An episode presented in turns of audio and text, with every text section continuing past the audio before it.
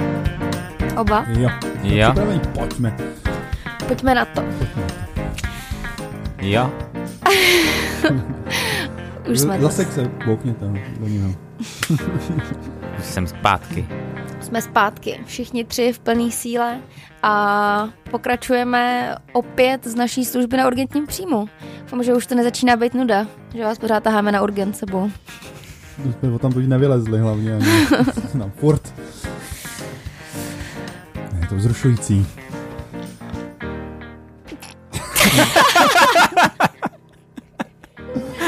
jsem to chtěl rozproudit. Jste zamrzl. Já jsem rozpruzený. Uh, Rozpruzelej rozpruzelej. Já vás taky trošku rozpruzela. Tak co se bude dít dneska? Dneska to bude super Že zajímavý. jste neřekli ahoj. Ohoj. Ahoj. Dneska to bude super zajímavý, protože my máme poprvé v našem vysílání pacientku urgentovou. Live? Live, je tady přímo s náma. My se teď přesouváme na urgentní příjem a jdeme se vyptat, koho to sanitka právě přivezla.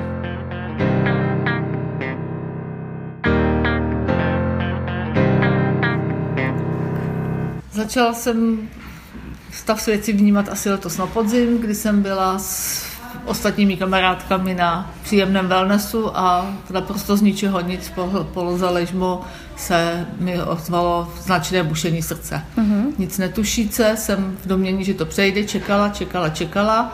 Přišlo to, ale pravda po strašně dlouhé době, když už jsem měla pocit, že se mi klepou ruce nohy mm-hmm. a jako by si mám potřebu si lehnout, neudržím se na nohách. Mm-hmm. Nicméně byli jsme v Polsku, takže jsem nevěděla co, přijeli jsme do Česka a přešlo to, já jsem vždycky potom měla pocit, nebo měla jsem pocit jako hrozný únavy. Bolely mě ruce, nohy, prospala jsem v podstatě jak po těžkém flámu. To jsem poprvé byla říct paní doktorce a od té doby se to začalo jakoby zkoumat. Pak se mi to stalo několikrát v lehčích stavech, že to přešlo samo třeba po 20 minutách, uh-huh. až nastala situace, kdy teda to jednou nepřešlo. Odvezla mě RZ, skončila jsem v nemocnici teda na interním uh-huh. Oddělení. Tam to ukončili? Tam to ukončili tím, že mi píchli do žíly. Uh-huh. Uh, řekli mi, co bude příště. Já jsem bohužel neukázněná, neuposlechla, takže jsem do těch 20 minut nezavolala a nechala jsem to dlouho a tím to vlastně skončilo, že jsem se ocitla až tady, protože jsem si to nechala od rána, od 7 hodin, kdy jsem zcela nečekaně přišla do práce, ohnula se, že si obuju boty a v tom to začalo. Takže to ohnutí jste pozorovala To vyvolávací ohnutí faktor. naprosto bezpečně, jako to skutečně vzniklo úplně z ničeho nic přitom. Žádná fyzická námaha tomu nepředcházela, nic, ráno z čistého nebe. Dobře, a jaký jste měla přitom příznaky teda? Uh, silné bušení srdce uh, a když to trvá dlouho, pak už máte pocit, že se vám klepe celé tělo, protože už to jako nepoznáte, že to je jenom srdce. A když to trvá díl, tak pak už jsem měla pocit jako nejistoty rukou, nohou, v podstatě i možná jakoby pocity necitlivosti. A klepaly se mi nohy. Tak teď jste měli jedinečnou šanci slyšet eh, autentický popis naší pacientky eh, ohledně jejich příznaků a zatímco jsme si povídali, tak sestřičky mezi tím akčně natočili EKG a co tam nevidíme, opět úzkokomplexová tachykardie Pravidelná. s frekvencí pravidelná s frekvencí 180 za minutu. To tady dlouho nebylo. Nebylo. Jelikož jsem poslouchal poslední podcast, tak vím přesně, co mám dělat. Takže eh, první, co vyzkoušíme, jsou vagové manévry. Fungují. Jaký zkoušíš? Ten tvůj oblíbený Ten můj na, na paní nezafunguje, tak musíš nějaký jiný. Tak uh, vágní vagové manévry. a masaž kardického synu ne, nezabrala. A, Verapamil, verapamil. uh, tady mi adenosín, verapamil, ale adenosín. dva ku jedníku adenozinu, takže podáme nakonec adenozin a arytmie se zvertuje na sinusový rytmus a mm-hmm. já mám tady čerstvé EKG natočené. Počkej, ale co, co to je nějaký divný to EKG? To je divný. Ten PQ interval je nějaký krátký, jen do, můžeš se na to prosím tě podívat. Na co to koukáme? Jdem to ukázat Honzovi. Tak tohle Jako EKG nám to dost teda ulehčilo. Uh, takže to co, to, co vidíme, je delta vlna, krátký PR interval a rozšířený QRS komplex. Takže to vypadá, že naše pacientka má už několikátý paroxysmus AV reentry tachykardie.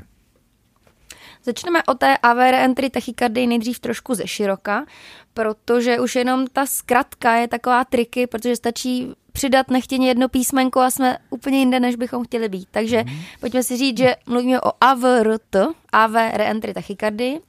A je to teda arytmie, která vzniká jiným mechanismem než ta naše poslední, ale jak uvidíte, tak v mnohem se s tou eh, AVNRT shoduje.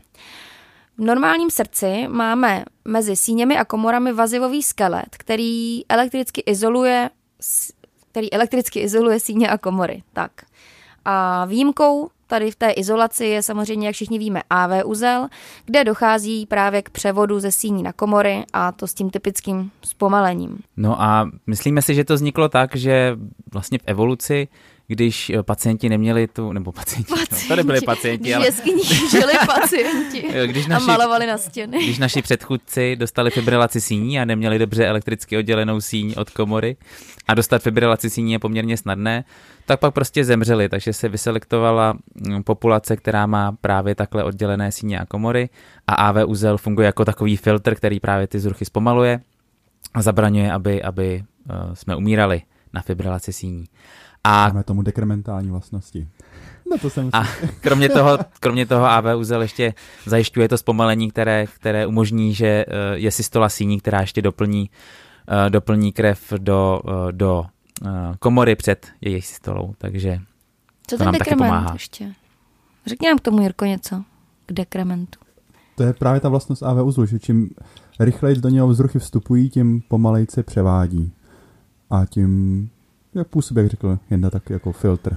No. Vzniká to proto, že tam ty, ten, ten akční potenciál těch buněk je hodně závislý na vstupu vápníku dovnitř přes takové specializované kanály, to nebudeme asi blíže rozebírat. A na rozdíl od pracovního myokardu, který je hmm závislý víc na, nebo ne, který je závislý na sodíkových kanálech. Mm-hmm. A tam to funguje všechno nebo nic. A právě proto, uh, když je porucha převodu přímo v AV uzlu, tak vidíme ten, ty Venkebachovy periody, zatímco když je porucha převodu potom v tom převodním systému dole, tak vidíme vidíme AV blokádu druhého stupně mm-hmm. Mobic 2. Kterou jsme nikdy neviděli. Kterou jsem viděl jednou. A to jsme zabrousili, fakt. To jsme zabrousili. Uh, pojďme no. zpátky. pojďme se vrátit k To je velmi Bradykardie si dáme jindy. Bradykardie si dáme jindy. Tak jsme u tachykardii. Pojďme se zase soustředit a vrátit se k AVRT. Pacienti s AVRT mají kromě toho AV uzlu i takzvanou AV spojku, což je přídatná neboli akcesorní dráha a nejčastěji to bývá tenký snopec pracovního myokardu, který běží vlastně zvenku od toho izolujícího anulu eh, v epikardiálním tuku a spojuje vlastně tak síně s komorami ještě v jiném místě než jen v tom AV uzlu. Tady ta spojka, jak jsem řekla, má většinou podobné vlastnosti jako myokard síní či komor a to znamená, že umí ten vzruch vést rychle a nepozorujeme tam ten typický dekrement. Souhlasíš, Jirko? No. Jirka nedával pozor.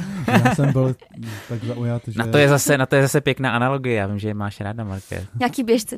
ne, nejsou to běžci, ale, ale jsou to jako dvě silnice, přičemž AV Uzel je taková okresní silnice to a prčím. ta spojka je většinou dálnice, která má několik pruhů, takže umožňuje vpustit dovnitř mnohem víc aut do komory ze síně. Krásný. Já jsem si říkala, že bychom to dneska dali bez nějakého připodobnění, to bylo.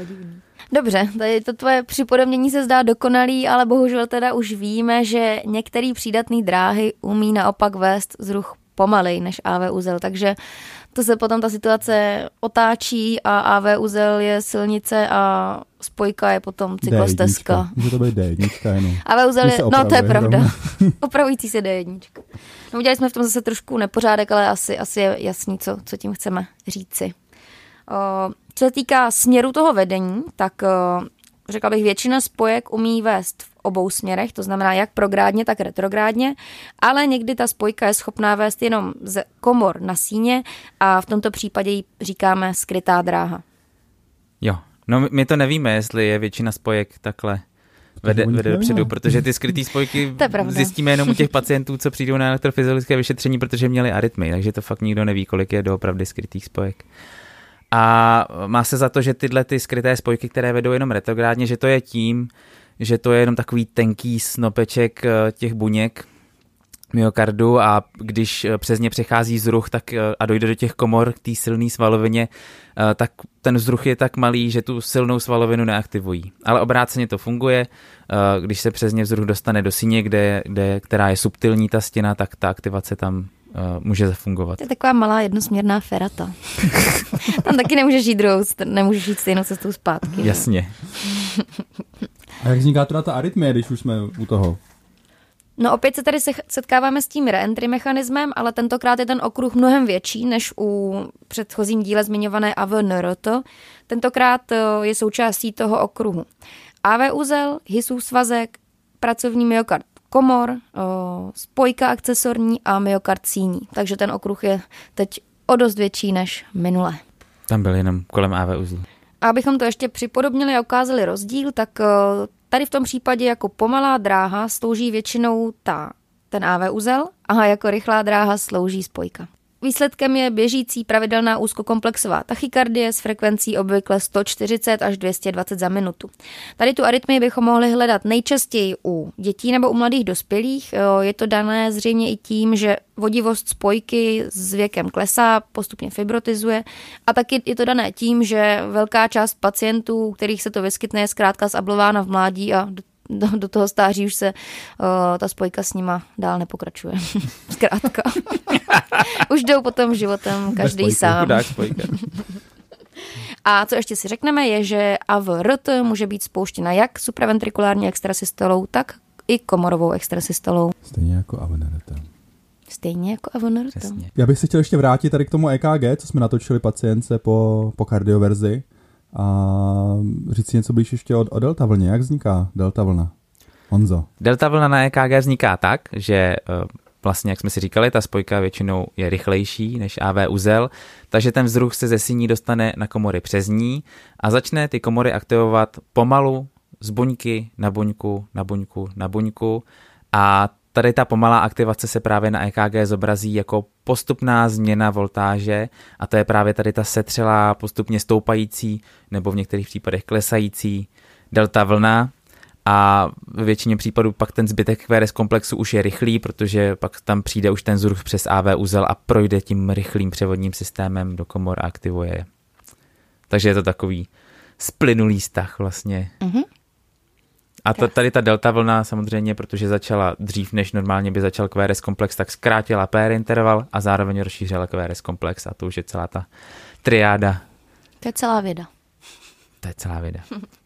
No a my No, povídej, povídej. No a my tuhle delta vlnu můžeme potom i už na tom EKG použít takové orientaci základní, kde ta spojka by asi mohla v tom srdci být. My víme, že většina spojek je eh, vlevo na té laterální stěně, pak ta druhá největší část je v té septální oblasti a nejméně těch spojek bývá potom u pravé komory nebo na pravé straně toho srdce.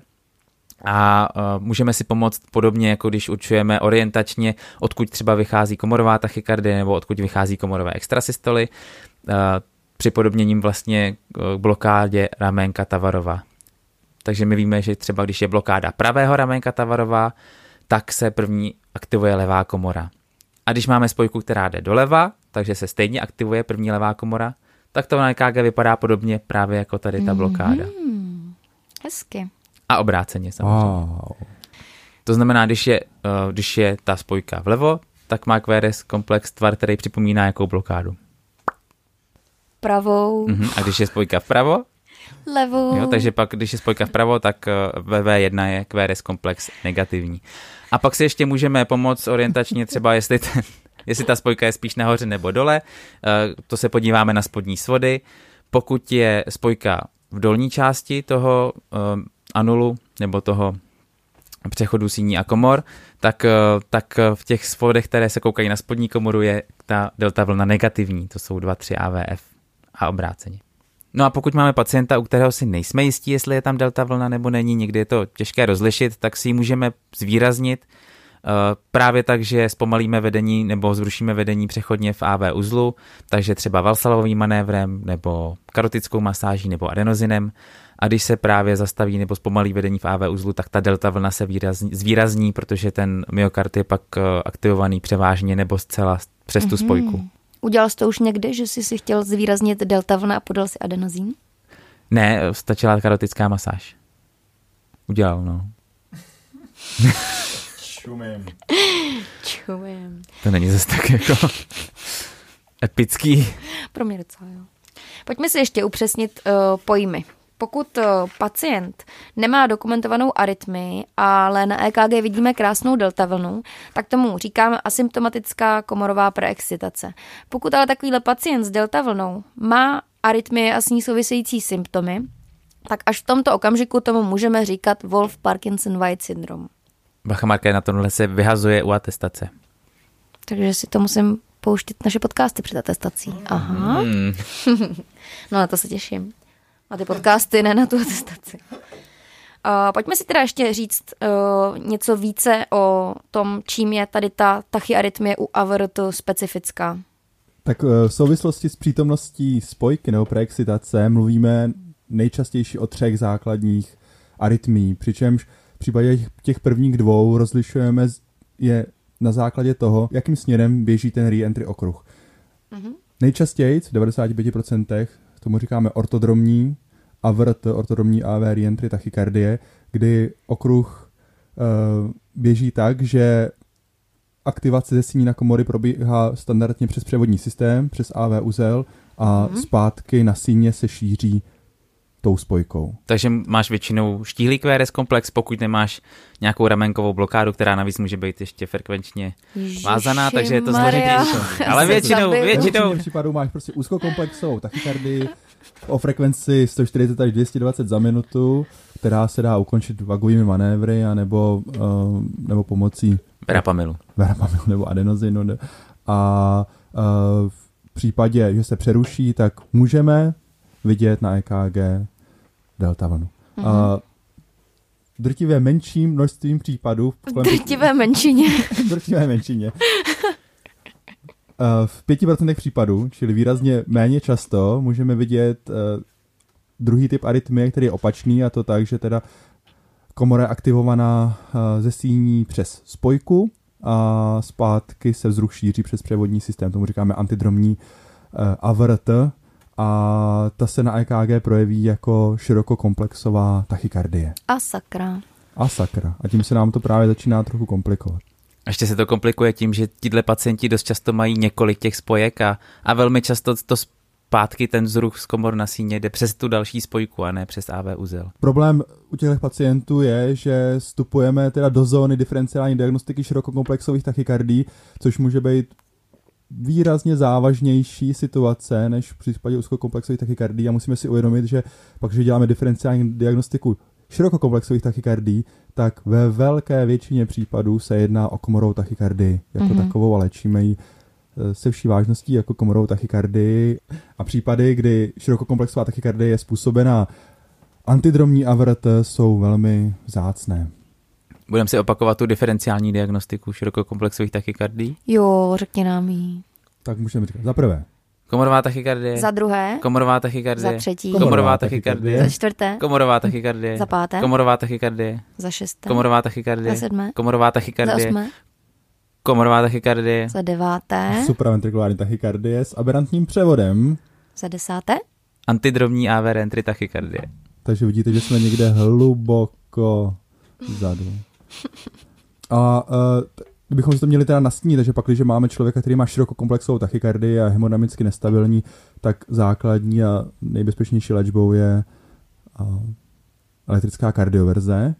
A jenom v případě, že máme pacienta stabilního hemodynamicky, můžeme si dovolit využít nejprve nějaká antiarytmika, můžeme zkusit použít adenozin, nicméně ani účinnost adenozinu nám nezaručí, že se jedná o supraventrikulární tachykardii, protože adenozin senzitivní komorové tachykardie jsou taky vertované adenozinem. Na druhou stranu, pak, když se nám podaří to člověka zvertovat, tak většinou na EKG můžeme potom vidět přítomnost delta vlny a tím se nám to usnadní. A další antiarytmikum, které můžeme použít, je amiodaron například.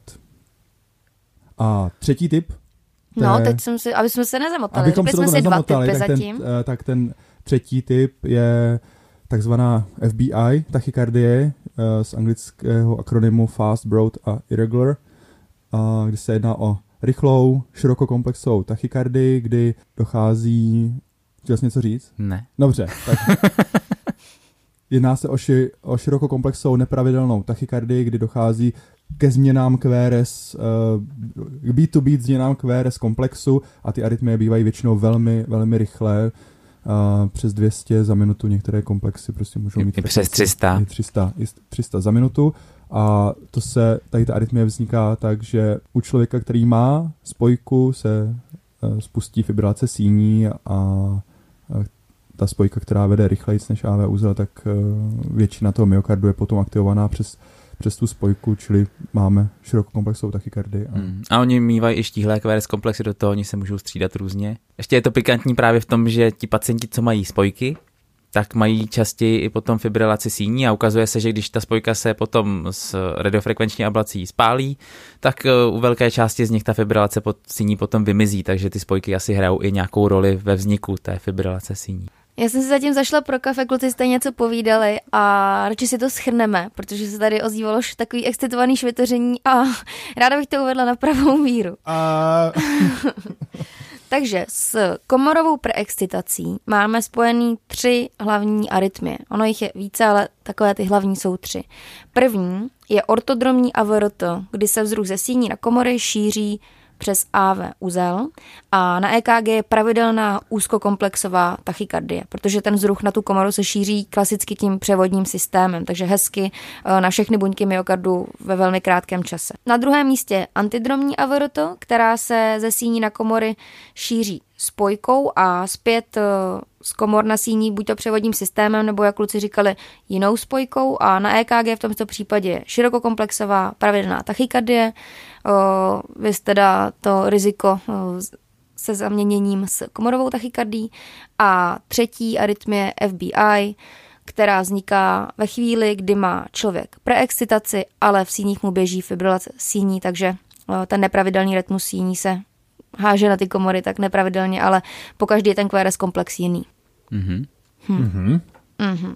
No a Jirka už víceméně řekl, jak se řeší ta širokokomplexová forma mm-hmm. a uh, jak se řeší FBI tachykardie, tuším, si říkal?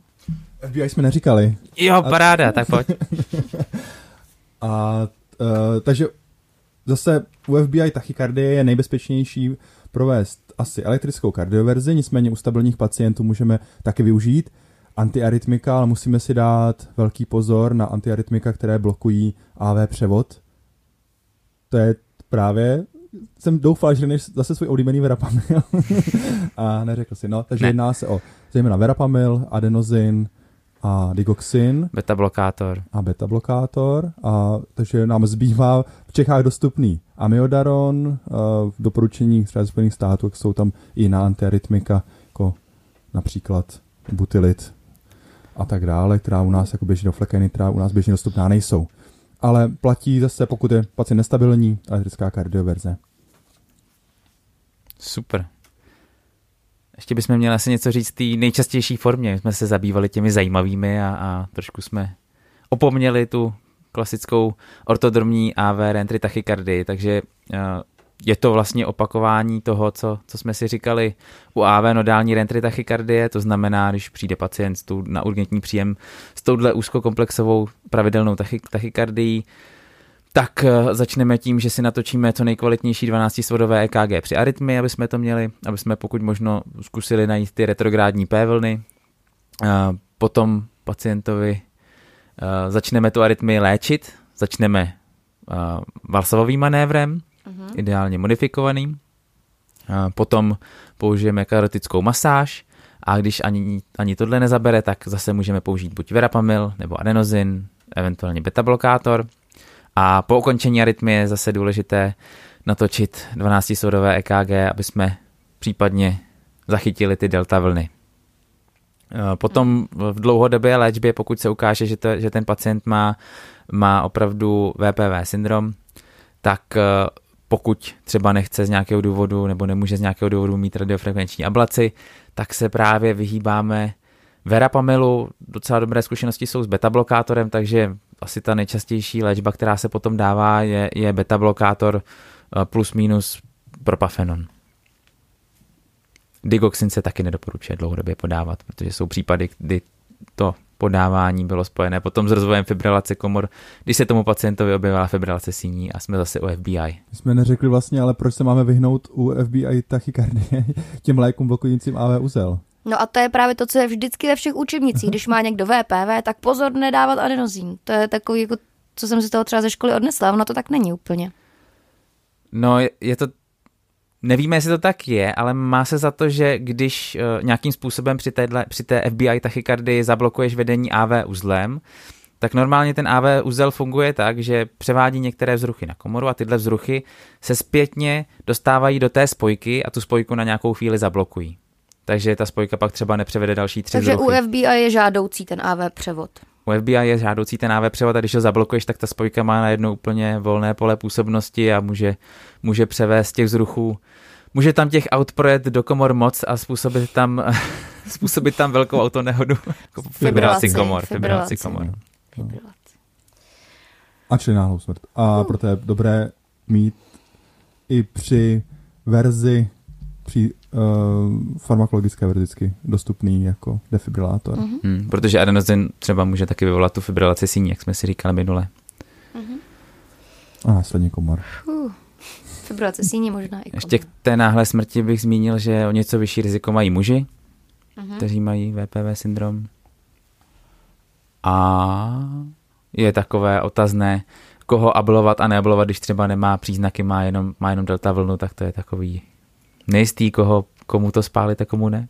Mhm. Dost často se třeba doporučuje něk, někdy, aby se udělala jenom elektrofyziologické vyšetření a zjistilo se třeba, jak moc dobře ta spojka vede na komory a když ta spojka vede na komory špatně, tak tam asi velké riziko není toho, že by ta fibrilace síní se převáděla tak rychle, aby vyvolala fibrilaci komor a pak se to třeba může nechat být a když se ukáže, že ta spojka převádí extrémně rychle na komory, tak se to radši spálí. Ale je to tak ještě, ještě to není úplně uzavřené, jak se to má úplně správně dělat. To musíš vyzkoumat. Já rozhodně. Ještě si tady měl nějakou ale třešničku pro nás nakonec. No, ještě jsem chtěl zmínit jednu věc. Ono, většina těch, eh, těch VPV syndromů nebo těch spojek je u pacientů, kteří mají jinak strukturálně normální srdce, ale jsou i takové případy, kdy ty spojky jsou asociovány s nějakým docela závažným poškozením toho srdečního svalu nebo srdce jako takového a měli bychom teda pacientům, kteří mají uh, tuhle spojku udělat určitě echokardiografické vyšetření, protože eh, část z nich může mít, je to teda vzácný, ale, ale třeba pacienti, co mají Epsteinovu anomálii, tak mají časté spojky. A pak eh, třeba, když se bavíme o, o hypertrofických kardiomyopatiích, hlavně o těch střádavých chorobách, konkrétně nejčastěji je to mutace našeho oblíbeného genu PRKG2, eh, tak tam ti pacienti třeba, když eh, je zachytíme, tak můžou mít právě eh, známky preexcitace nebo jenom krátký PR interval a k tomu vysokou voltáž. A pak se ukáže, že mají právě střádavou, střádavou kardiomyopatii. A tihle pacienti potom, když stárnou, tak eh, u nich, eh, jak ta choroba dál progreduje, tak tady ta preexcitace zmizí a naopak mají paradoxně potom AV blokády a skončí třeba s kardiostimulátorem nebo defibrilátorem. Takže eh, jenom proč to říkám, pokud má někdo delta vlnu na EKG, tak by měl mít zaprvé echokardiografické vyšetření a obzvláště bychom měli zbystřit u někoho, kdo má, kdo má zároveň preexcitaci a vysokou voltáž. Já jenom No. tady přečtu Honzovou poznámku. Má tady napsáno, kombinace delta vln plus vysoké voltáže smrdí. Jo. to si zapište do paměti. To prostě smrdí. A my jsme, genetické vyšetření je na místě, když něco smrdí. my jsme zase zaběhli k prka G2, ale mezi tím uběhly dva dny a naše paní už je dávno na oddělení, balí si tašky a odchází, takže já se jdu zeptat, jak to celé dopadlo u nás. To jsem zvědavej. Teď jste teda po ablaci, jak ten výkon probíhal, bylo to bolestivý, dlouhý, nebo... Uh, bolestivý to není určitě, je to asi zvláštní, nečekané, neznámé, není uh-huh. potřeba se toho vůbec obávat, uh-huh. strach není na místě, uh-huh. uh, bolestivé to taky není, uh, možná trošku zvláštní pocity, kdo třeba se malinko bojí nebo není hmm. až tak. Já jsem v podstatě se koukala na televizi, byl to pro mě zážitek de facto a asi dobrý. Super. Doufám, že to přinese své ovoce My a, taky. že bude klid a pokoj a, a děkuju. Tak jo, tak my vám taky moc děkujeme. No tak jo, tak vypadá, že jsme byli úspěšní a my jsme na konci naší epizody. To máme teda probrané a vonoroto a voroto jsme snad uh, oťukli ze všech uh, stran a všechno jsme vám o nich pověděli, co si myslíme, že byste mohli využít a pojďme si to teda jenom krátce schrnout. Co? Co mně přijde důležité, je to, že pacienti s AVNRT a s AVRT se v zásadě v základu řeší úplně stejně, ale musíme si uvědomit, že přítomnost spojky může být pro pacienty potenciálně život ohrožující stav, zvlášť pokud ta spojka má tendenci vodit rychle. Protože jak jsme zmiňovali, tak kromě běžných uh, ortodromních, ale i antidromních AVRT může se rozvinout ta situace, uh, kdy se pacient rozvine fibrilace síní a pak, když má spojku, která je ochotná vodit velmi rychle na komory, tak to může způsobit až náhlou srdeční smrt. A proto tyto pacienty bychom neměli ztratit ze zřetele a měli, měli by být vyšetřeni důsledně elektrofyziologicky. Jo. A všichni kardiologové by měli umět poznat na EKG FBI tachykardii. A Brexit. A z toho důvodu vy se určitě podíváte na naše materiály, které nám Matěj krásně připraví, jako ke každému podcastu, skoro každému. A myslím, pokud... že, myslím, že poslední tři podcasty ještě nestihnul, ale v pohodě. Sakra, Matěj. A pokud bychom teda byli v našem povídání trošku zabíhaví, tak eh, tam to bude všechno řečený jasně a pokud se máte ještě nějaký otazníky, tak už vám to potom všechno ještě zapadne do sebe. Takže se určitě podívejte na kardioblog a my se budeme těšit příště. A napište nám, co chcete slyšet dál a víme, co máme říkat. A my si pak stejně nahrajeme to, co budeme a my chtít. Si potom nahrajeme, co nás bude bavit. Tak ohoj. Tak ahoj. Mějte se.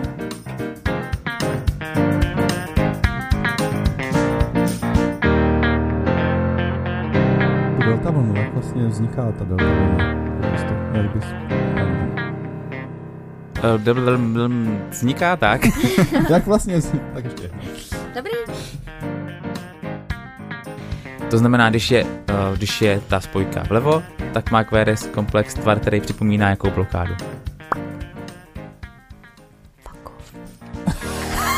Pravo.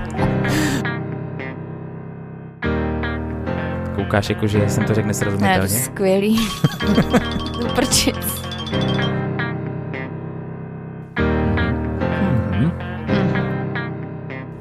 Paráda, to jsme nahráli rychle.